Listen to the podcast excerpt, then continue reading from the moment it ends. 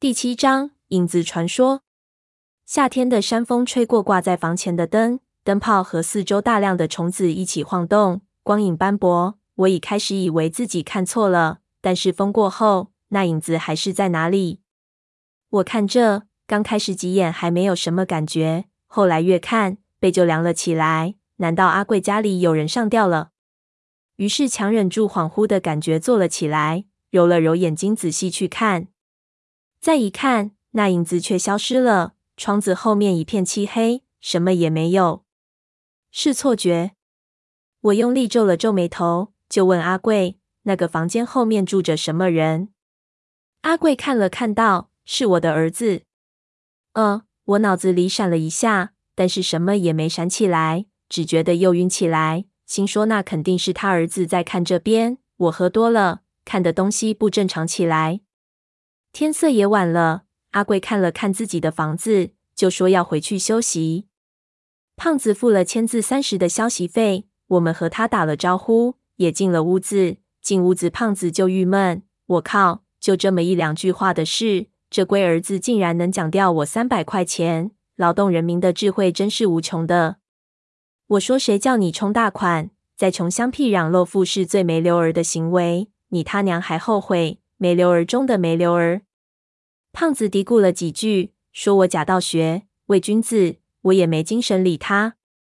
普通人进广西晚上没那么容易睡着，我们前几晚就睡得不踏实。不过今天晚上喝了酒，人相当迷糊，很快就睡着了。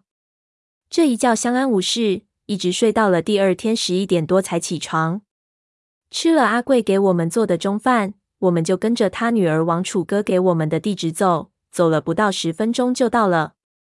那是一栋很老的高脚木楼，黑瓦黄泥墙，只一层，比起其他的木楼看上去小一点。说起来，这里的房子好像都是这个样子的，看上去似乎没有住人，混在寨子的其他房子里，十分的不起眼。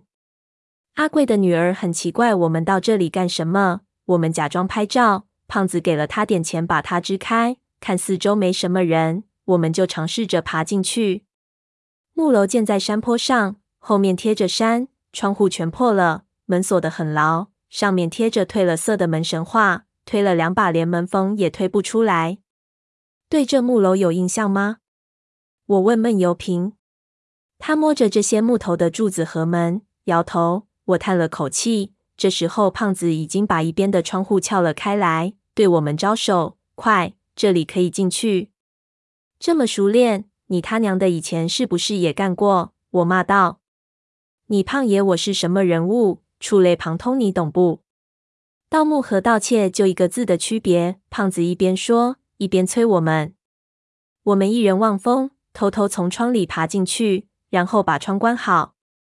进去之后，我的心竟然狂跳，感觉极端的刺激，连裤子被勾住了，差点就光腚。心说这偷活人就比偷死人心理压力大多了。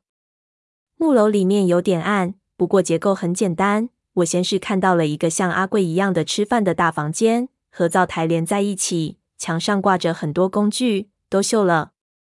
小哥，真看不出来你原来是个种地的。胖子拿起一边的锄头道：“锄禾日当午，我是锄禾，你是当午。”我们没理他，看到一边有木墙隔着。木墙后应该就是楚哥说的他找到的房间。这种木楼只有一间房间，肯定没错。没有门，只有一块相当旧的帘子，上面的灰尘都起了花。闷油瓶皱着眉头看了一圈四周，似乎有点犹豫。不过只过了几秒，他就撩起了帘子走了进去。我也有点紧张。这个似乎漂浮在虚空中的人，终于找到了一个自己的落脚点，却一点也不记得。也不知道老天爷是不是在玩他，不过没时间细想，胖子就把我推了进去。一进房间就是一股霉味，里面非常暗，什么也看不清楚。勉强看着胖子想去开窗，却发现这房间竟然没窗。没想到会有这种情况，没人带手电，我们只能把帘子打了一截，让外面的光照进来。在暗淡的光下，可以看到房间很局促。一圈架子靠墙放着，我们想是看到了一些书和一些盒子。架子上空空荡荡，地上散落着泥巴，除了这些东西，就剩下一边的一张板床和一张木头桌子。桌子是老旧的学生课桌，所有的东西上都有一层薄尘。这山中的空气非常干净，所以灰积的不多。如果是在大城市里，恐怕这里的灰可以铲去种的了。这也说明这里确定很久没有人进来过了。这就是你的房间？我有点吃惊，看着这个房间，感觉有点太普通了。这就是闷油瓶住的地方。像他这种人，房间不是应该更加古怪一点吗？